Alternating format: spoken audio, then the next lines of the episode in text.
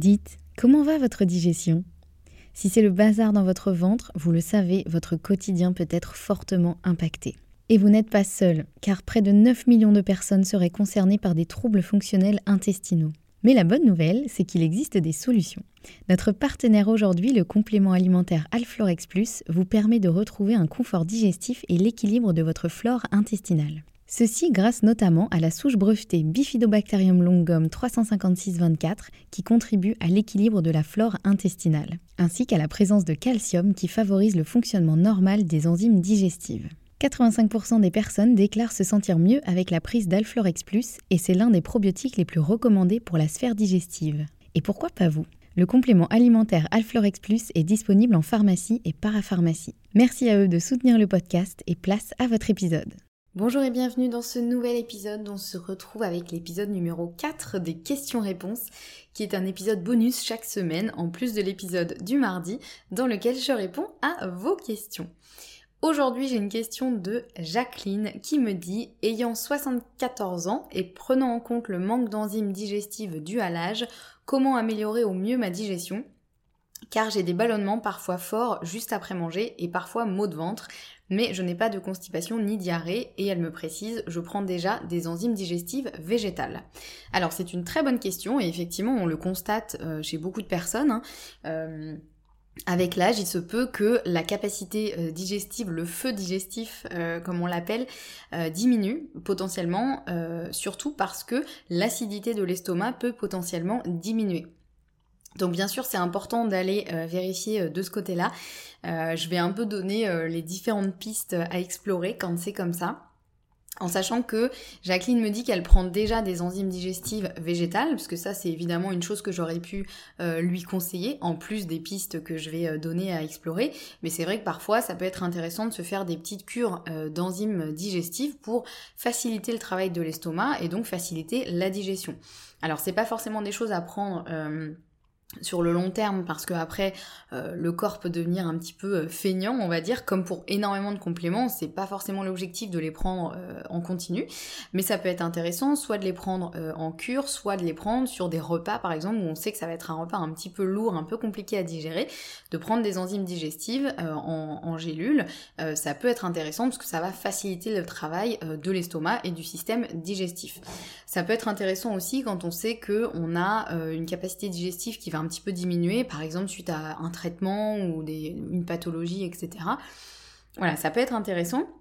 Là, en l'occurrence, euh, Jacqueline me dit qu'elle en prend déjà. Donc, euh, ça me donne quand même une indication. Et effectivement, si elle, euh, elle sent qu'elle a toujours énormément de ballonnement, même en prenant des enzymes digestives, il peut y avoir plein, plein de causes. La première étant que peut-être que ces enzymes qu'elle prend ne lui correspondent pas. C'est important de regarder aussi ce qu'il y a dans les enzymes digestives, parce qu'il en existe plein. Euh, et c'est important de prendre aussi des enzymes qui vont être adaptées à son alimentation. Donc si elle a tendance à manger énormément de protéines, il va falloir particulièrement des enzymes qui vont aider à digérer les protéines. Si elle a tendance à manger des choses plutôt assez grasses, il vaut mieux prendre des enzymes qui vont être euh, parfaites pour euh, aider à digérer les lipides, etc. En général, dans les enzymes qu'on prend, il y a tout un cocktail qui permet de digérer un petit peu de tout, mais il en existe aussi certaines qui vont être un petit peu plus spécialisées, on va dire, qui vont contenir un peu plus d'enzymes spécifiques pour soit les protéines, les lipides, les glucides.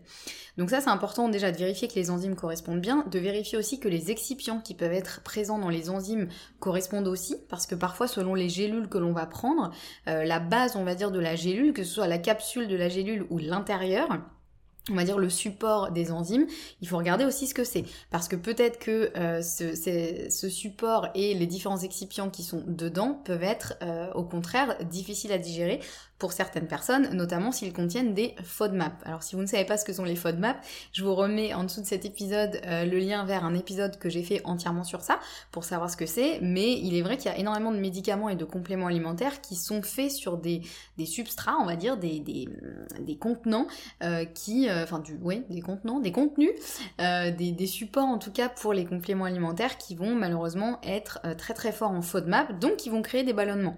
Donc c'est important évidemment d'aller vérifier. Euh, si voilà, j'avais euh, Jacqueline en suivi naturo, je lui demanderais de me dire ok c'est quoi ces enzymes, c'est quoi la marque, c'est quoi la composition, qu'est-ce qu'il y a dedans, pour qu'on puisse aller euh, vérifier tout ça. Il y a aussi euh, d'autres choses, bien sûr, il faut vérifier l'acidité de l'estomac, puisque bah, effectivement, plus on vieillit, plus potentiellement l'acidité de l'estomac va diminuer. Alors soit de manière assez euh, naturelle, on va dire, soit parce qu'il y a d'autres choses qui fonctionnent peut-être moins bien. Donc évidemment, aller vérifier du côté de la thyroïde, est-ce qu'il n'y aurait pas une petite hypothyroïdie qui fait que l'acidité de l'estomac, euh, par conséquence, va diminuer? Donc c'est intéressant d'aller s'occuper dans ce cas-là de la thyroïde, si jamais le souci vient de là. Donc c'est important de vérifier ça, évidemment c'est important de vérifier surtout la mastication. Parce que euh, en général euh, plus on vieillit et moins on a tendance à faire attention à la mastication. On a parfois aussi peut-être des problèmes dentaires qui peuvent se, rajouter par dessus et euh, s'il y a une mauvaise mastication on aura beau prendre des enzymes on aura beau faire plein de choses mais il n'empêche que la digestion sera de toute façon perturbée. Et en général quand il y a des ballonnements effectivement ça peut être un problème de mastication. Donc déjà voilà Jacqueline bien faire attention à bien mastiquer ses aliments, vraiment prendre le temps de manger, de mastiquer. Euh, et déjà rien que ça, en général, ça peut euh, vraiment faire énormément de bien. C'est un peu le conseil magique euh, qu'on n'a pas toujours envie d'entendre, mais qui pourtant est tellement, tellement important.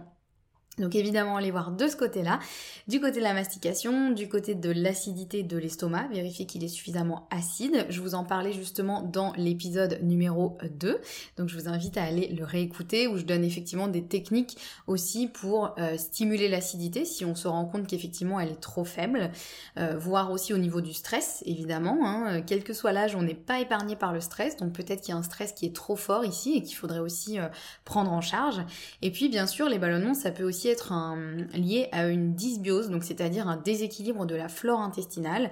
Et donc dans ce cas-là, les bactéries vont avoir tendance à fermenter les aliments et donc à créer des bulles d'air, donc des gaz, donc des ballonnements. Donc c'est important aussi d'aller vérifier, est-ce qu'il y a d'autres signes qui peuvent faire penser à une dysbiose? Est-ce que ça peut être intéressant d'aller s'occuper de ça?